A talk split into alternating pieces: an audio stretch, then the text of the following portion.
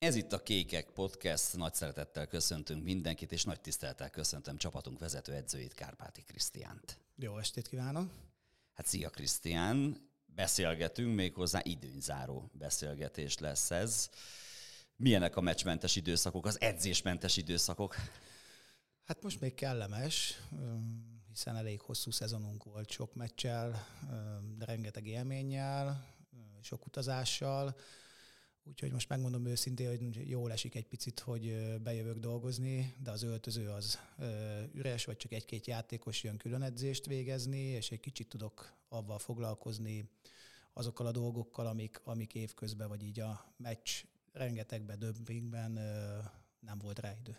13 magyar bajnoki, 10 bajnokok ligája mérkőzés, 5 felkészülési találkozó.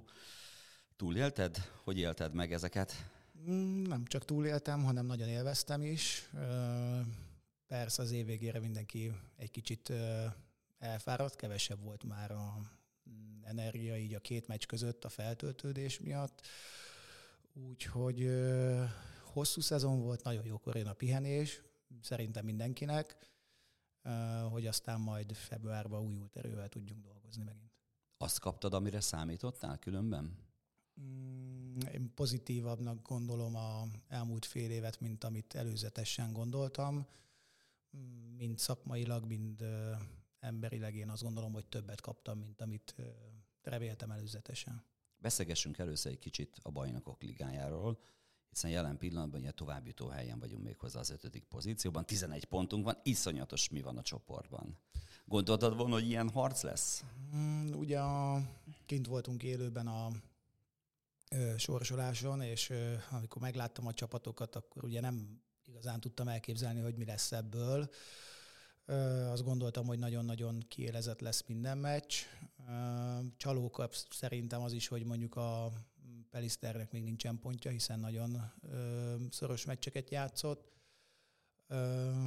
De igen, igazából bárki elkaphat bárkit ebbe a csoportba, nagyon-nagyon szoros az állás, és nagyon oda kell figyelni, mert hogy még ez a 11 pont nem elég ahhoz, hogy tovább jussunk. Amikor így tervezgetted az idényt, és figyelted így a csapatokat, hogy kikkel játszunk, akkor mit gondoltál, hány ponttal zárjuk majd 2023-at? Hát én úgy terveztem, hogy a Zágrábot és a Pelisztert oda-vissza kellett kellene vernünk, vagy kellett volna, ugye ez nem jött össze teljesen, és mellette úgy voltam vele, hogy a nagyok közül egyet legalább hazai pályán el fogunk kapni, tehát én 10 ponttal ö, számoltam. Most 11 van, ö, talán ezzel a 10%-kal ö, vagyunk előrébb, mint amit gondoltam.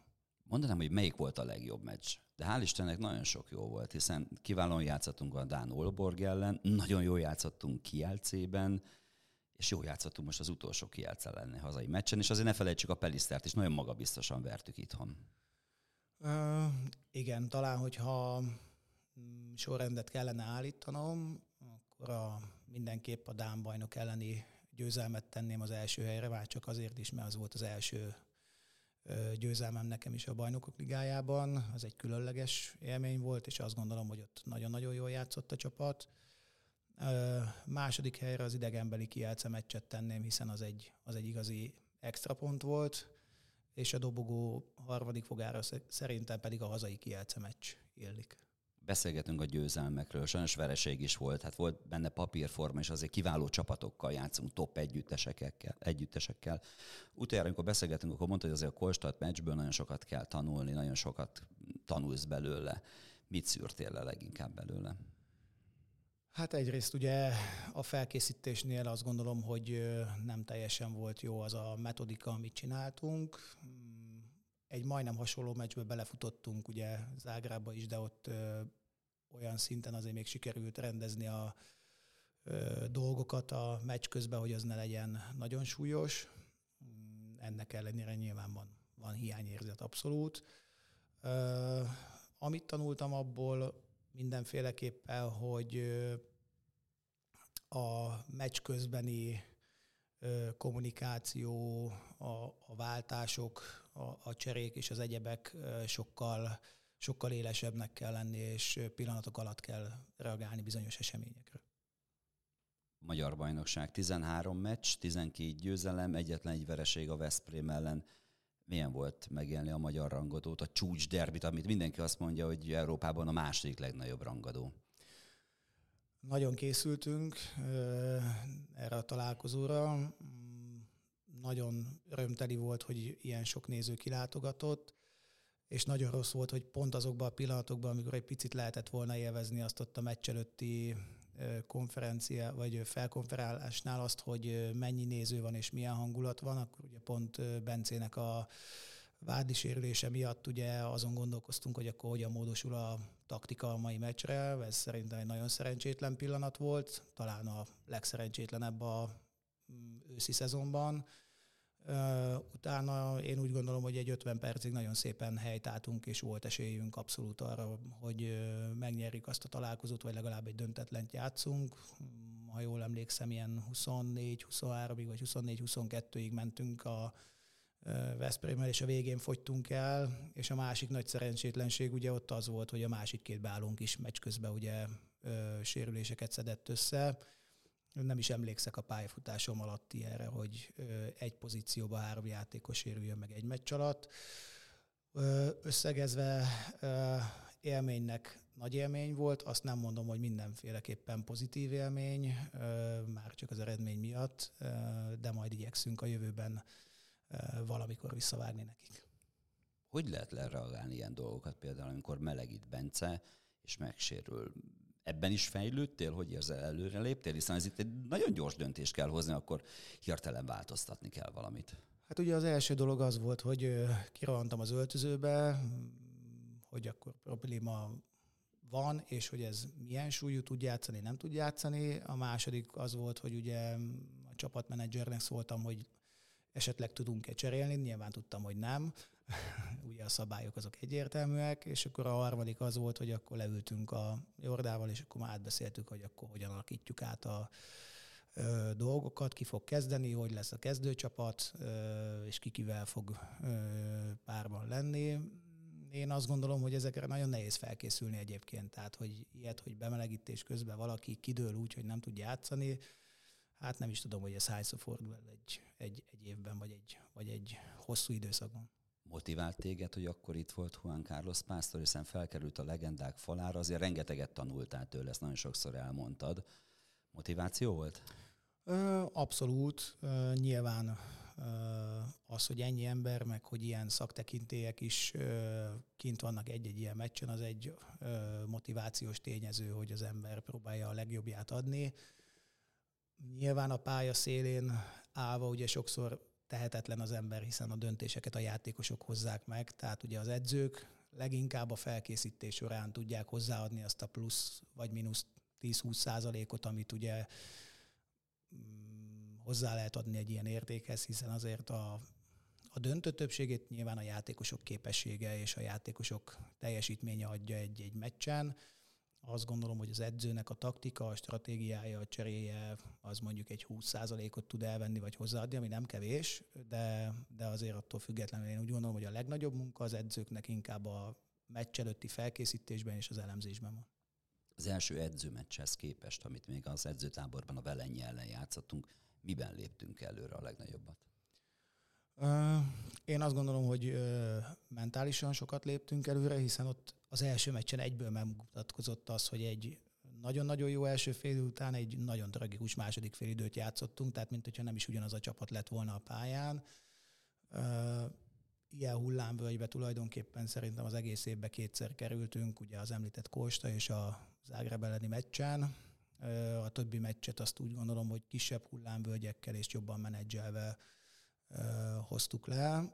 A, a másik ugye egy más jellegű fizikai felkészítésnek a munkája szerintem csúcsosodott ki ott a októberi hónapban, akkor voltunk a legjobb állapotban és a legfrissebbek, tehát az látványos volt, hogy ott sokkal dinamikusabb, sokkal gyorsabb, sokkal ö, nagyobb sebességen tudunk kézilabdázni, aztán ugye a válogatott hét és az utána lévő időszak a sok utazással, kevesebb edzéssel ezt egy picit visszavetette, de ettől függetlenül, hogyha megnézzük, hogy a BL-ben mondjuk 3-1 gólos győzelmünk van a ötből, ez azért azt mutatja, hogy a végjátékokban maradt energia arra, hogy, hogy megnyerjük a meccseket.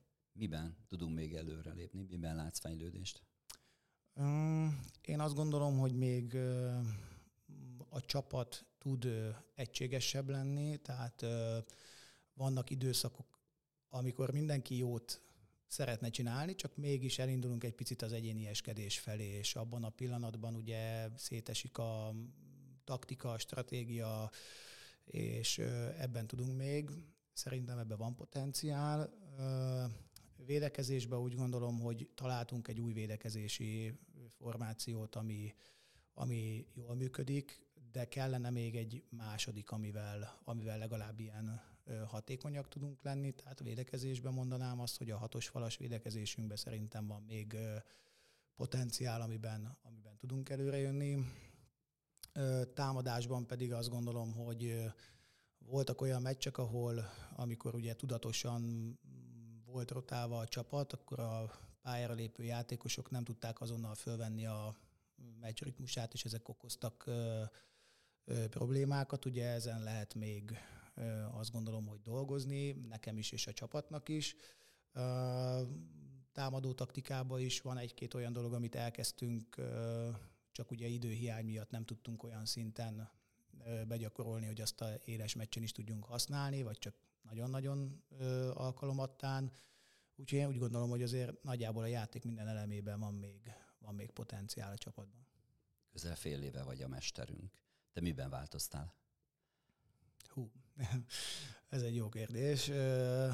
Hát nyilván nagyon-nagyon sokat kaptam szakmailag ettől az elmúlt fél évtől nem mindegy az, hogy ki kellen meccsel az ember, és ki kellen készül, és milyen videókat néz, és milyen szintű játékosokkal kell együtt dolgozni. Tehát én amit, amit éreztem magamon, hogy, hogy nyilván amellett, hogy helyt kell állni, mellette nagyon-nagyon sokat tanultam, ellestem dolgokat nagy nevű edzőktől, illetve hát az öltözőben azért olyan játékosok vannak, akiktől, ha nem is mondom nekik a szemükbe, de attól még lehet tőlük tanulni hogyan fogadnak a külföldi szakemberek. Tudják már, hogy ki az a Kárpáti Krisztián? Néztem azért talán Dusabajev is néha átnézett, hogy ki ez a fiatal ember ezen a túloldalon.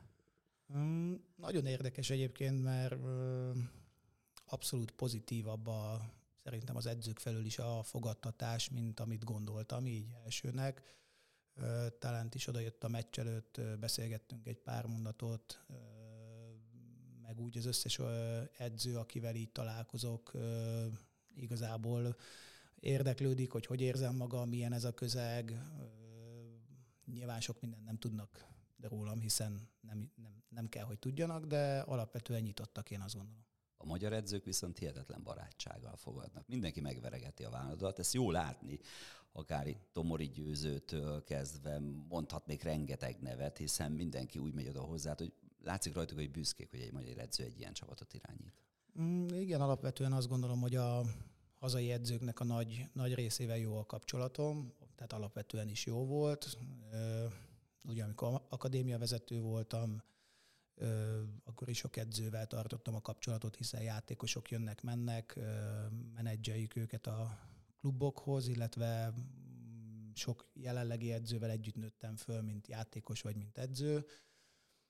És ugye ezt már beszéltük, hogy, hogy egy kicsit azt gondolom, hogy ők is azért is szurkolnak, hogy sikeres legyen az idei Szeged, mert hogy bizonyítást nyerjen egy olyan, hogy egy magyar edző is képes lehet hasonló sikerekre, mint mondjuk egy külföldi. Tegnap mi is a klub is gratulált a magyar női kézilabda válogatottnak, hogy sikerült olimpiai kóta szerzésért, tehát mehetünk az olimpiáért, legyőzzük a horvát válogatottat, és te is gratuláltál. Olyan volt ezt látni, hogy Jófán lefújás el, után ott volt egy szép volt lányok, és gratuláltál a szövetségi kapitánynak. Uh, így van, éppen a Szeged TV-be mentem élő adásba, és a kivetítőn ment a meccs, láttam a első félidőt még itt a Pikkarénában néztük a cégvezetővel, a második félidőt pedig ott, és mondta a kollégáknak, hogy hát bocsi, de én most még nem fogok bemenni, mert megvárom, a, akkor volt az utolsó időkérés, mondom, megvárom, hogy mondom, megnyerjük a meccset, és majd utána jövök.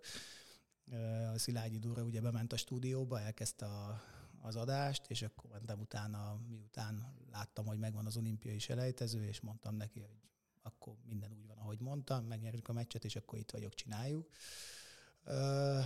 Vovát régóta ismerem, még amikor egészen edzői pályafutásomnak az elején voltam, akkor ő egyébként a Plernek volt a serlőedzője, és ilyen régió válogatottakban meccseltünk egymás ellen, és nagyon szorítok neki, illetve át tudom érezni azt a helyzetet, hogy sokszor egy edző tehetetlen, és ugye a végén neki kell elvinni a balhét.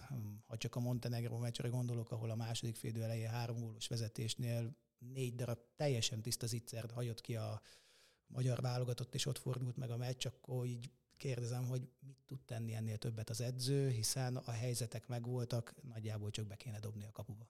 Ez erőt adhat a lányoknak egy ilyen továbbjutás, hogy folytathatjuk, és még remény van arra, hogy ott legyünk Párizsban? Alapvetően azt gondolom, hogy főleg a női kézlabdában minden megtörténhet, és annak az ellenkezője is.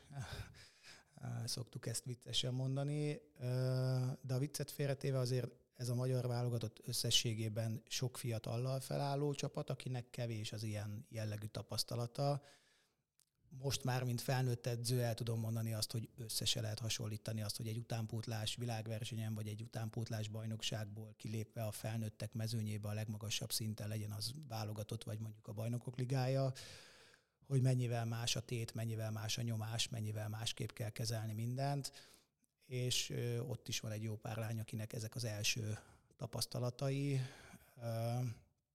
Sajnos az is igaz, hogy olyan klasszis játékosok, mint mondjuk Görbi Canita, nincsen most a, az idősebbek között, legalábbis én azt látom, akik tudnák fogni a fiataloknak a kezét, és, és minden meccsen meghatározó szerepet tölteni, betölteni, úgyhogy ilyen szempontból szerintem nincsen könnyű helyzete a szövetségi kapitánynak. Szerintem türelmesnek kell lenni, mert vannak tehetségeink, jól kell őket menedzselni, és nyilván amikor egy-két meccs nem sikerül, akkor kapnak az edzők meg a játékosok hideget, meleget. A másik oldalról nézve én egy kicsit másképp látom ezt a helyzetet. Ha most sikerült volna Montenegrót meg, meg, megverni, és ott lennénk a legjobb nyolc között, akkor is azt gondolnám, hogy ennek a válogatottnak még idő kell. Említetted a fiatalokat. Az utolsó meccsen a Budakalász elleni sajtótájékoztatón te is kiemelted, hogy négy Szegedi ott volt a pályán játszott. Gólokat lőttek, Martin védett, nem is keveset. Azért ez egy nagy dolog. Ö, igen, abszolút. Én azt gondolom, hogy a klubnak a identitásához az hozzá kell, hogy tartozó, hogy attól függetlenül, hogy a legmagasabb célokért küzdünk itthon is, és a nemzetközi szinten is, ö, legyenek ö, hazai játékosok a csapatba, és hogyha megoldható, akkor nyilván Szeged kötődésű játékosok, Martinnal és Szilágyi Benivel egyébként maximálisan elégedett vagyok. Azt gondolom, hogy amikor megkapták a lehetőséget, jól éltek vele. Én azt gondolom, hogy mind a kettőben van még potenciál, és, és jó látni, hogy szegediekként itt az akadémián nevelkedve be tudnak illeszkedni, és, és tényleg nem az van, hogy egy-két percet játszanak, hanem tényleg tudnak szerepet kapni. Barnabás és Fekete Gellért esetében nyilván ez még egy kicsit más. Ott ugye kicsit kevesebb még a lehetőségük, még ugye az akadémián is játszanak, de azt gondolom, hogy ők is meg megmutatták azért egy-egy magyar, magyar bajnoki, hogy lehet velük számolni. Akadémiát említetted, az U21-es, az U20-as, az U18-as és az U16-os csapat is kiválóan szerepel. Ott vannak az élbolyban, és az NB1 is bajnokságban ott lenne az élbolyban a felnőttek között nagyon fiatalként, ez óriási dolog. Igen, azt gondolom, elnök úrral erről beszélgettünk tavaly, ugye ez nem teljesen volt így, és kértem tőle türelmet, mert ugye minden csapatunk fölfelé volt versenyeztetve egy-két, sőt volt, ahol három-négy évvel idősebbek között most ez a korosztályos különbség egy évvel csökkenne, nagyjából mindenki a helyén, helyén maradt, és ennek azért megvan a látható eredménye, illetve a folyamatos munkának, ami, ami az akadémián zajlik. Ugye a MB1B-be, hogyha nem lett volna ez az adminisztrációs két pontunk, akkor stabilan a dobogón állnánk. Én azt gondolom, hogy Levente kiváló munkát végez ezzel a fiatal csapattal. Többet tudnak együtt dolgozni, tehát nincsen az, hogy négy-öt játékos itt van, másik négy-öt meg ott van, hanem most mindenkinek megvan a saját 16-18-as játékos kerete, és mindenki tud úgymond nem csak egyént fejleszteni, hanem egy kicsit csapatot is építeni, és ennek szerencsére megvannak a látható számbeli eredménye is. Lesz pihenés? Lesz. Most egy négy-öt napra elutazunk a családdal, utána még elmegyek Portugáliába, megnézem a U18-asok, ugye mennek egy komoly nemzetközi megmérettetésre, kíváncsi vagyok a Portói Akadémiára, illetve szeretnék kapcsolatokat építeni, és akkor januárban pedig újult erővel nekiállunk hogy vannak az ikrek, hiszen ők már törzsközönségnek számítanak minden mérkőzésen, és nagyon várják a nagy meccseket. Most már nem csak a bikát, ugye, hanem azt is, hogy a kivetítőn megjelenjenek. Így van. Egyre inkább azt látom, hogy elköteleződnek emellett a dolog mellett. Otthon most már felfújható kapukat kellett vásárolni, és a nappaliba törünk, zúzunk a feleségem nagy örömére, úgyhogy de kézlabda meccseket kell játszani reggel és este, amikor otthon vagyok. Úgyhogy külön öröm, hogy amikor kézilabdázok itt egész nap, meg azzal foglalkozok, akkor, akkor az a megyek, azzal kezdem, illetve amikor reggel eljövök előtte is nagyjából ez a, ez a metódus, hogy akkor á, tíz gólt kell lőni, és két kapu, és akkor csináljuk. Szereted a karácsonyt? Ö, igen, ö, bár nem vagyok híve ennek a nagy flancolós ö, karácsonyi ünnepségeknek, inkább azt szeretem, hogy egy kicsit nyugalomban tudok lenni egy picit a szülőkkel, testvérrel, most már nyilván a családdal, amióta van, picit megáll az élet, nincs az, hogy egész nap jönni-menni, rohanás, készülni, videózni, éjszaka dolgozni. Nekem inkább a karácsony arról szól, hogy egy kicsit a családdal lenni, megnyugodni, feltöltődni, és egy picit elengedni azt, amit egyébként nagyon sokat csinálok. Tényleg szoktál főzni? Nem. Kiválóan rendelek. Mi szokott lenni, menni nálatok is halászlé? Igen, apa nagyon jó halászlét főz, még még nagy Szegedit? Nem, a klasszikus. klasszikus. még a nagyszülőktől örökölte ezt a horgászat és halászlé és egyebek, úgyhogy az, az mindig van. Viszont a Niki nagyon házias, kiválóan főz, süt, és ő szokta csinálni a karácsonyi menüt. Ilyenkor belefér egy kis buli szilveszterkor? Egy vezetőedző, egy top csapat vezetőedző az elengedheti magát?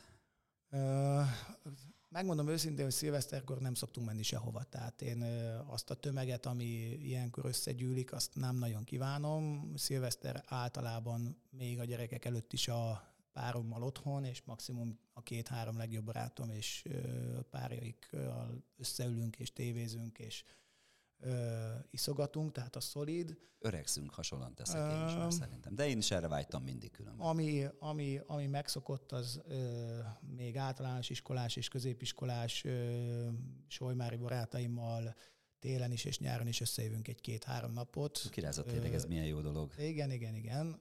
Ilyenkor Debrecen az úti cél, általában tankcsapda évvégi zárókoncert, úgyhogy ott, ott egy kicsit, kicsit elengedjük magunkat, illetve nyáron is van mindig egy hosszú hétvége, amit a Balatonon töltünk, és akkor az tényleg a bulizásról, meg a, arról szól, hogy egy kicsit elengedje magát az ember. Egy picit visszakanyarodok a Budakalász elleni mérkőzésre. Milyen érzés volt hallani ezt a sok száz gyereket a kapu mögül?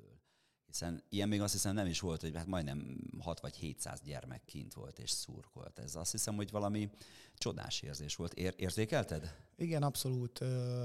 Pont a meccs előtt ott beszélgettünk a cserepadó, hogy milyen jó az, hogy ennyi fiatal kilátogat, és a motivációs beszédnél az öltözőben ezt meg is említettük, hogy tudjuk, hogy mindenki az utolsó energiáját éli föl, és hogy nagyon nehéz lesz a két nappal ezelőtti kielce meccs után játszani, de hogyha kimennek és látják ezt a rengeteg gyereket, akiknek csillog a szemük, és példaképet fognak választani most, és sportágat és egyebeket, akkor a másért nem, akkor ezért tegyenek bele mindent, ami többé, többé-kevésbé valósult meg.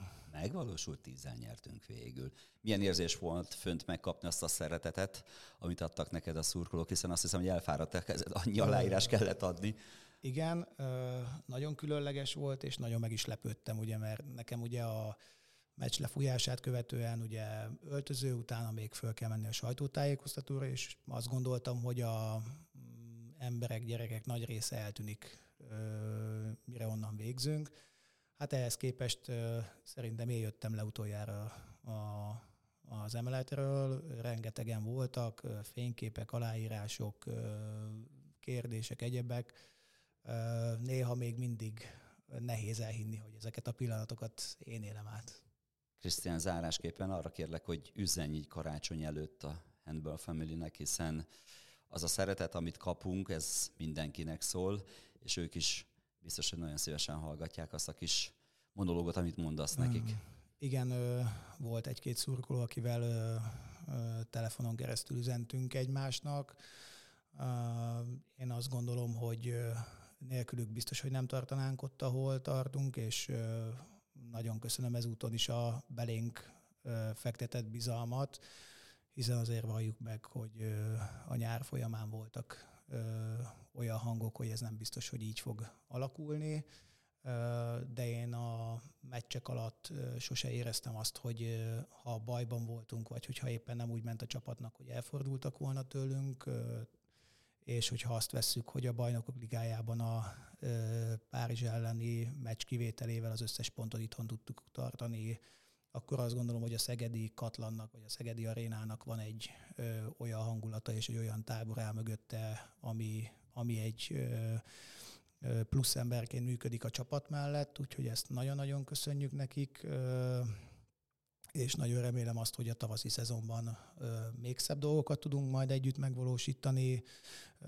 Nagyon igyekszünk majd a csapatot a EB után a lehető legjobb formába hozni, ami nem lesz könnyű, de én azt gondolom, hogy ha így a csapat és a szurkolók együtt tudnak dolgozni, és így ilyen szeretetben, ilyen biztatás mellett tudunk játszani, akkor egy szép tavasz elé nézhetünk. Úgyhogy ezúton is köszönöm mindenkinek a lelkes biztatást, támogatást és azt a szeretetet, ami árad felénk.